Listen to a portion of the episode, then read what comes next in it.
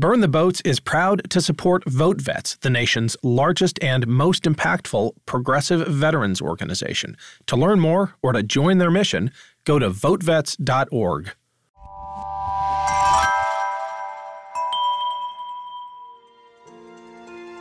I'm Ken Harbaugh, and this is Burn the Boats, a podcast about big decisions. On Burn the Boats, I interview political leaders and other history makers about choices they confront when failure is not an option.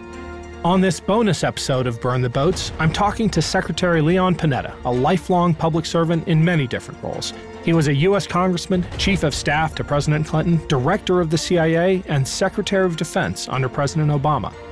Today, on the 19th anniversary of 9 11, Secretary Panetta joined me to talk about one of those roles in particular. When he was director of the CIA in 2011, Secretary Panetta oversaw the operation that led to the killing of Osama bin Laden. I asked him about that ultimate burn the boats decision to launch a raid into Pakistan based on uncertain intelligence, and about his thoughts on the current presidential administration and the state of our political landscape. I'm often asked about a lot of the things going on in this country that really do threaten our Constitution and our way of life and our system of checks and balances and our values as Americans.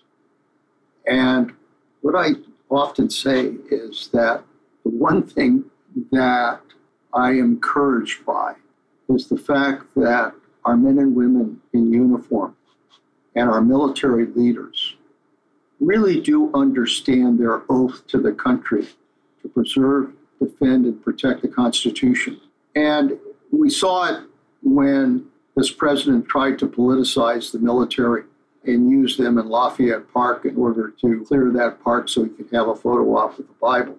And both uh, the Secretary of Defense uh, and the Chairman of the Joint Chiefs uh, were part of that photo op. And then a few days later, they had the courage to stand up and apologize for what they did. And other military leaders, Jim Mattis, uh, John Allen, and uh, a number of others, uh, all said that President of the United States should not misuse the military and should understand that our military are trained to fight foreign wars. They're not trained to fight American citizens.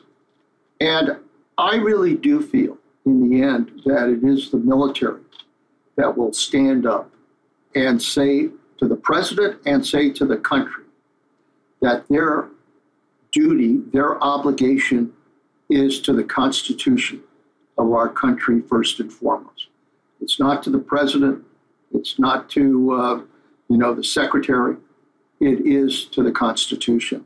And that gives me a sense of confidence that this country is going to be okay despite the threats that it's now facing and the discouraging words that are often being said. You know, the pillar of strength that's still there is the United States military, and they're standing strong and standing for what this country is all about. And thank God for that. In 2014, you wrote in your book, Worthy Fights, this was after your tenure as CIA Director and Secretary of Defense. And I imagine you were anticipating a calmer twilight, but you, uh, I think, retrospectively wrote this The challenges of protecting this nation, safeguarding its economy, providing opportunity to its citizens, and preserving its treasures have been mainstays of my life. Did you ever imagine that you would have to rejoin the fray just a few years later to stand up for a constitution under assault? I have spent, uh, I think, close to 55 years in public service. And I've, I've served under nine presidents in some capacity, going back to Lyndon Johnson. And, you know, whether I've agreed or disagreed with who is president of the United States, I was never concerned that they did not understand the values associated with that office and the importance of unifying this country, despite our differences, uh, despite our various beliefs, to try to make clear that we are one in America. I think it was Jim Mattis who said recently that the Nazis in World War II, their code for beating America was divide and conquer. And America's stand was that we are one and we stand as one and we fight as one. And to now have a president who disparages the values of the presidency and criticizes people in the military and just recently you know, was quoted as calling people who sacrifice their lives losers and suckers, I think not only undermines what the presidency is all about, not only undermines our values as Americans, but I think in many ways threatens the fragility of our democracy. And it's for that reason that I think the American people, if they stand strong, if they use the military as a symbol of that strength and belief in the Constitution, first and foremost, that ultimately we can come together as the American people to make sure that we preserve the basic values that this country is all about. We've been challenged time and time again in war. We were challenged in 9 11. We were challenged by threats and, and violence here at home. But ultimately, our belief in our values and our belief in our Constitution is what has protected this country from the threats we have faced. And I believe that in the end, our country will not only survive, but it'll be stronger as a result of having survived. I don't know if you intended this parallel to be quite so apt, but your description of the Nazi strategy in World War II as divide and conquer is very much the Trump campaign's political strategy going into November 3rd. It is a divide and conquer strategy, but it sounds like you place the same kind of hope in America's ability to come together that led us to victory in World War II in the American people today. Yeah, I, I think there's a lot of truth to that. It's not to say I'm not concerned about uh, the polarization of our country and the divide within our country. It's not to say that I'm I'm not concerned about the dysfunction in Washington. There's, you know, I've never seen Republicans and Democrats so divided and unable to govern our country to have a president that doesn't know really how to work with both Republicans and Democrats to be able to govern our country. And I worry that when the president deliberately tries to further divide this country in using fear and anger and demeaning others and creating the sense that uh, it's okay if you hate, it's okay if you go after somebody, it's okay if you even violate the law in order to achieve what you want. He keeps sending those kinds of messages. But I also, deep down, am seeing that the American people understand him for who he is and understand that this country is deep down a lot stronger than he gives us credit for. And I think that strength is based on a sense of spirit and patriotism and love of country and a sense of duty to this country that this president simply does not understand. But I also think it is because of that that ultimately we will overcome this division in America. We've been divided before. I saw it in the 60s, and I worried about it then. I've seen it other times in our country. But somehow we do come together, recognizing the values that hold us together rather than divide us. And that's been the chemistry that has kept our democracy strong. Do you think the latest revelations about the president's disdain for American service members, especially those who have paid the ultimate sacrifice, his insistence that amputees not be present at military parades because, and I am paraphrasing, but barely, nobody wants to see that. Do you think that will finally break through to some people and illuminate the character that you're speaking of and show the real Trump to those voters on the fence?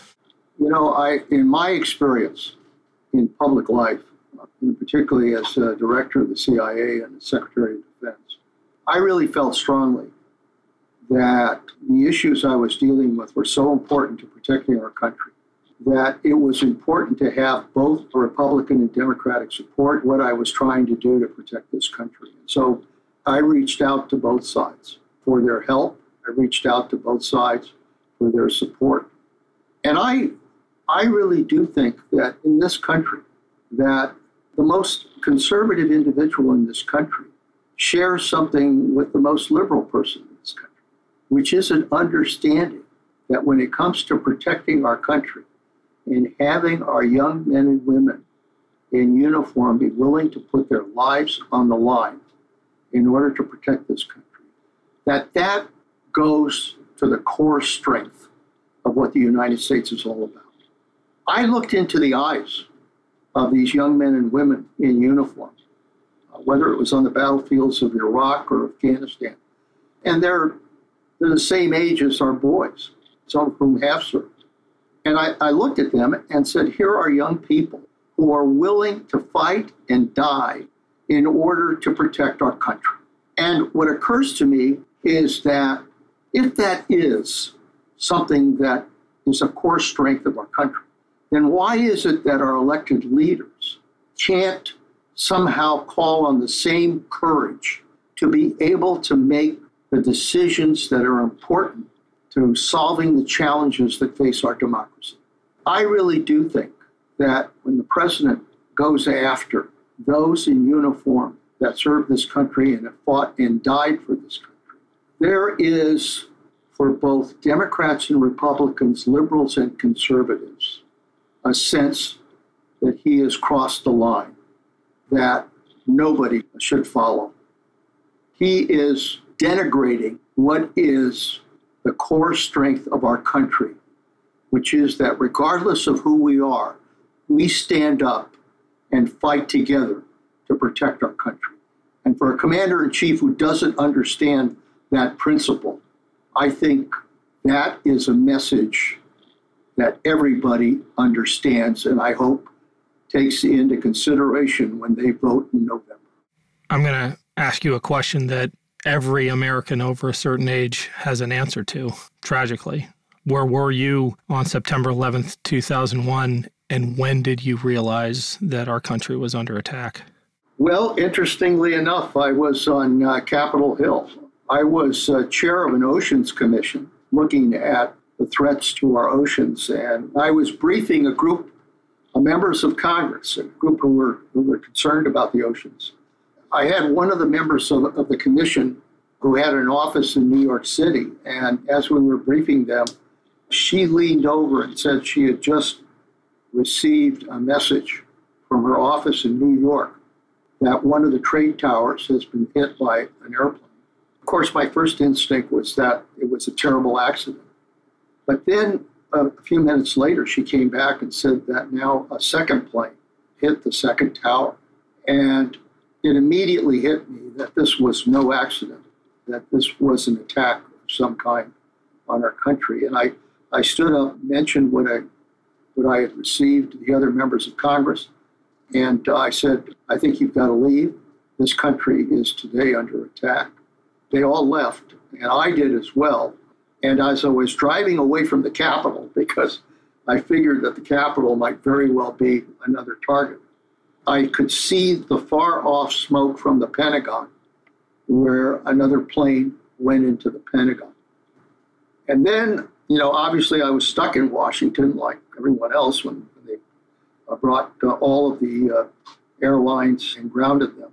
Eventually, I think it was the next day or, or two days, I was able to get a rent a car and I drove across the country. It was a fascinating experience because as I was driving across the country, I could see in the signs on businesses and at the hotels, that were lit up with God bless the USA, God bless our country.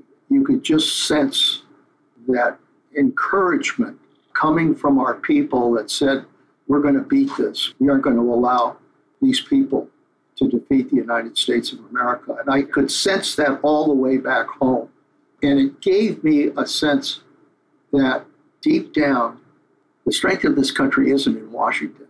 The strength of this country really is in the, the patriotism and resilience and common sense of the American people. Those values were attacked on 9 11, and I share your optimism about the resolve of the American people.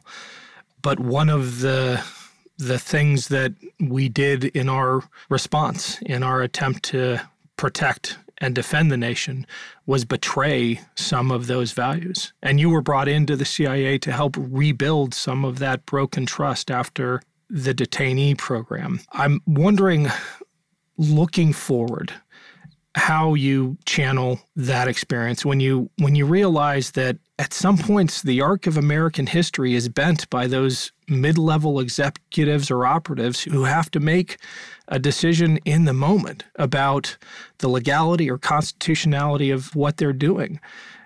Do you have enough faith in those people to do the right thing when their political appointees are telling them to do the wrong thing?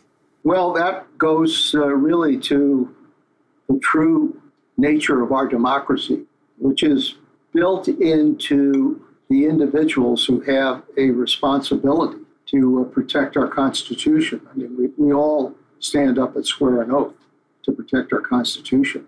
But that depends on the judgment and capability and values of that particular individual. You know, it's tough. It's not easy. I'm not saying it's easy. But when you're in positions like the director of the CIA or secretary of defense or a lot of the other key decisions, oftentimes you are faced with the challenge of deciding between right and wrong. And if you've got a good gut sense of what's right and you have the inner strength to know that you have to do what's right. I was taught by the Jesuits who gave me a lot of grace and a lot of that sense of what's right and wrong.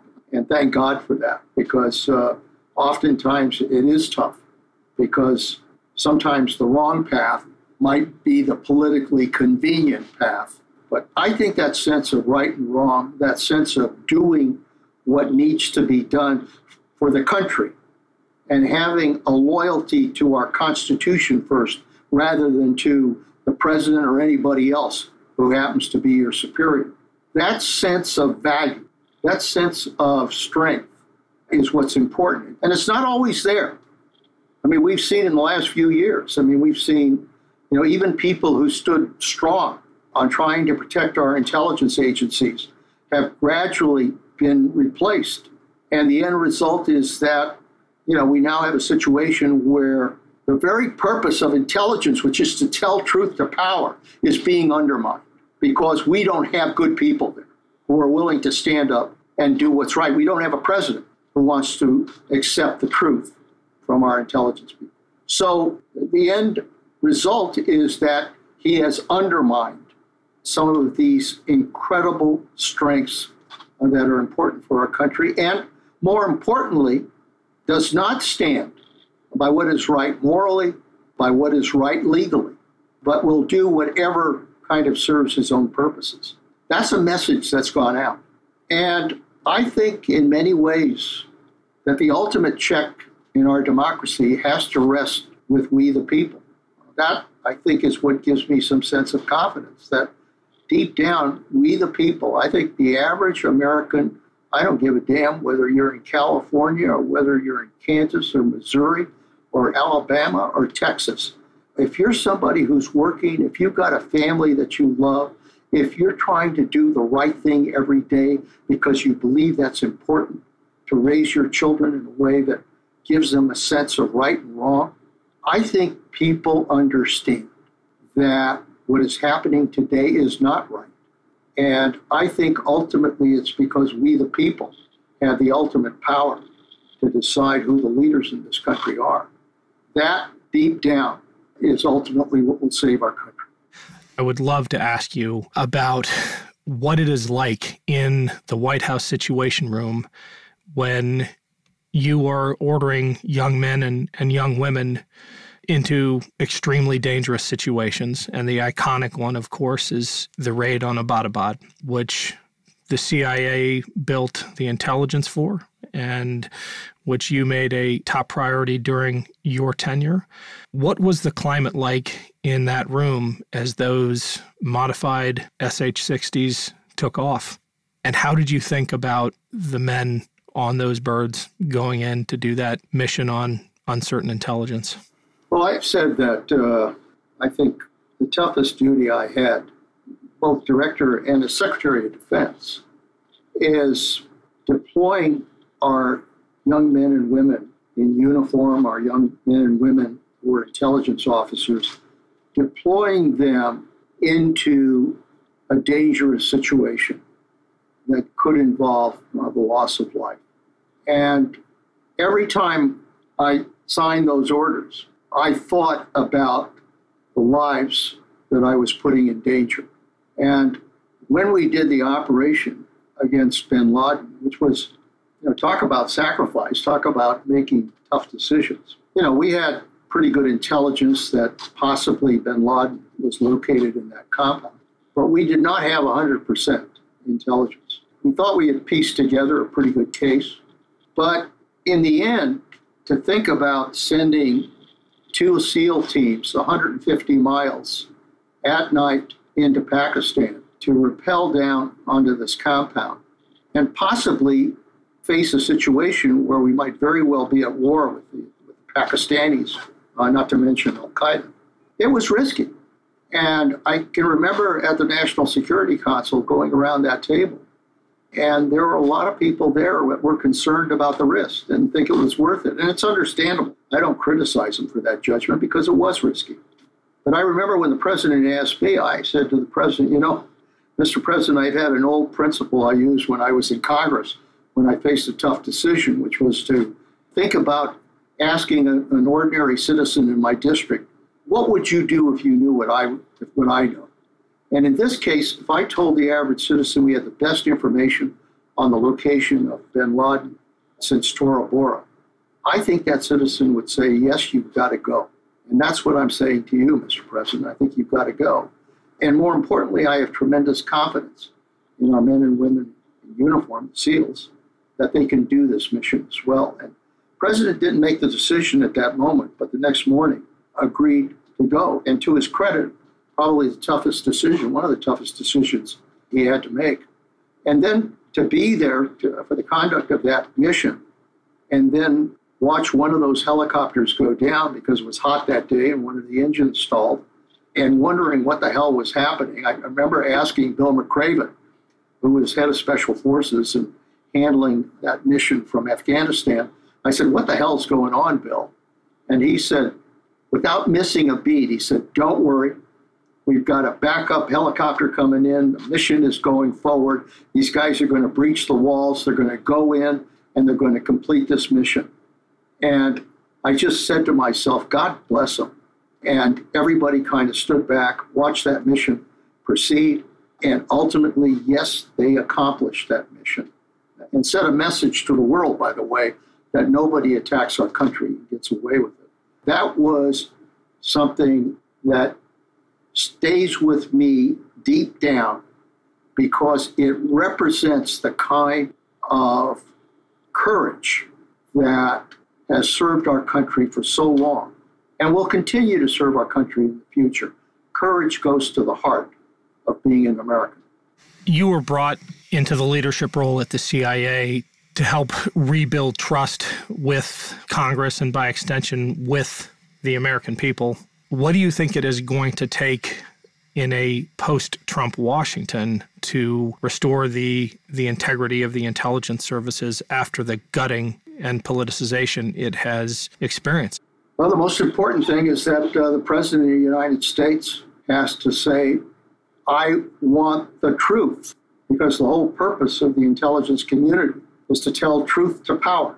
And if you have a president who says, I want the truth, no matter what the hell the truth is, no matter whether the truth is going to offend me, whether it's going to undermine something that I believe to be true, and I may not want to hear it. I want to hear the truth. And if the President of the United States sends that message and then appoints people of quality to the responsible positions in government, in other words, people who are experienced, people that have a track record, people who understand the importance of doing their job, and serving the country, the interests of the country first. You appoint people like that to these key positions in intelligence and in the White House. That is the best guarantee that we can heal the damage that has been done in this administration. Do you think that focus on the truth should include holding those accountable who betrayed their oaths? It's a loaded question, of course, because you made a very deliberate decision to look forward after taking the reins of, of CIA in the midst of the war on terror and not impose that kind of accountability that might have gutted your service? Well, look, I, I think there's a simple and fair way to approach this, which is that if there are those that violated the law, they should be prosecuted. If they violated the law of this country, I don't think that we should uh, uh, somehow ignore that. For those that, you know, may not have always made the right decisions, as we would consider them right, but, uh, you know, we're operating uh, in difficult circumstances. Yeah, I think, you know, probably for them, we probably should move forward. But I think it is very important for the next president of the United States to make very clear that we are going to enforce the law. Because frankly, the most frightening thing about what we're going through now is that even though we know that laws have been violated, there's somehow a sense that so what? None of this is being enforced. This so called law and order administration is essentially a lawless administration that isn't willing to abide by the law and the rules themselves. So I think the next president has to make very clear that the laws of this country are going to be enforced. Well, thank you so much, Secretary Panetta, for joining us. It's been a pleasure. It's been good to talk to you. Thank you. Thanks again to Secretary Leon Panetta for joining me on this bonus episode of Burn the Boats. If you enjoyed today's episode of Burn the Boats, please rate and review us on iTunes. It really helps other listeners find the show. Thanks to our partner, VoteVets. Their mission is to give a voice to veterans on matters of national security, veterans care, and issues that affect the lives of those who have served. VoteVets is backed by more than 700,000 veterans, family members, and their supporters. To learn more, go to votevets.org. Burn the Boats is a production of Evergreen Podcasts. Special thanks to Evergreen executive producers Joan Andrews and Michael D'Aloia. Our producer is Isabel Robertson. Audio engineer is Sean Rule Hoffman. Our theme music is Climbing to Greatness by Cody Martin. I'm Ken Harbaugh, and this is Burn the Boats, a podcast about big decisions. Coming up on 5 Minute News, I'm Anthony Davis. You might think it's partisan because maybe it's critical of one side or the other, but it's not. It's just the truth. And I think that's also something that's kind of unusual for Americans listening to the radio or to podcasts because the news landscape in the States has been so partisan for so many decades. So, five minute news is verified, truthful, independent, unbiased, and essential world news daily. This podcast was produced with the support of the Ohio Motion Picture Tax Credit and in partnership with the Ohio Development Services Agency.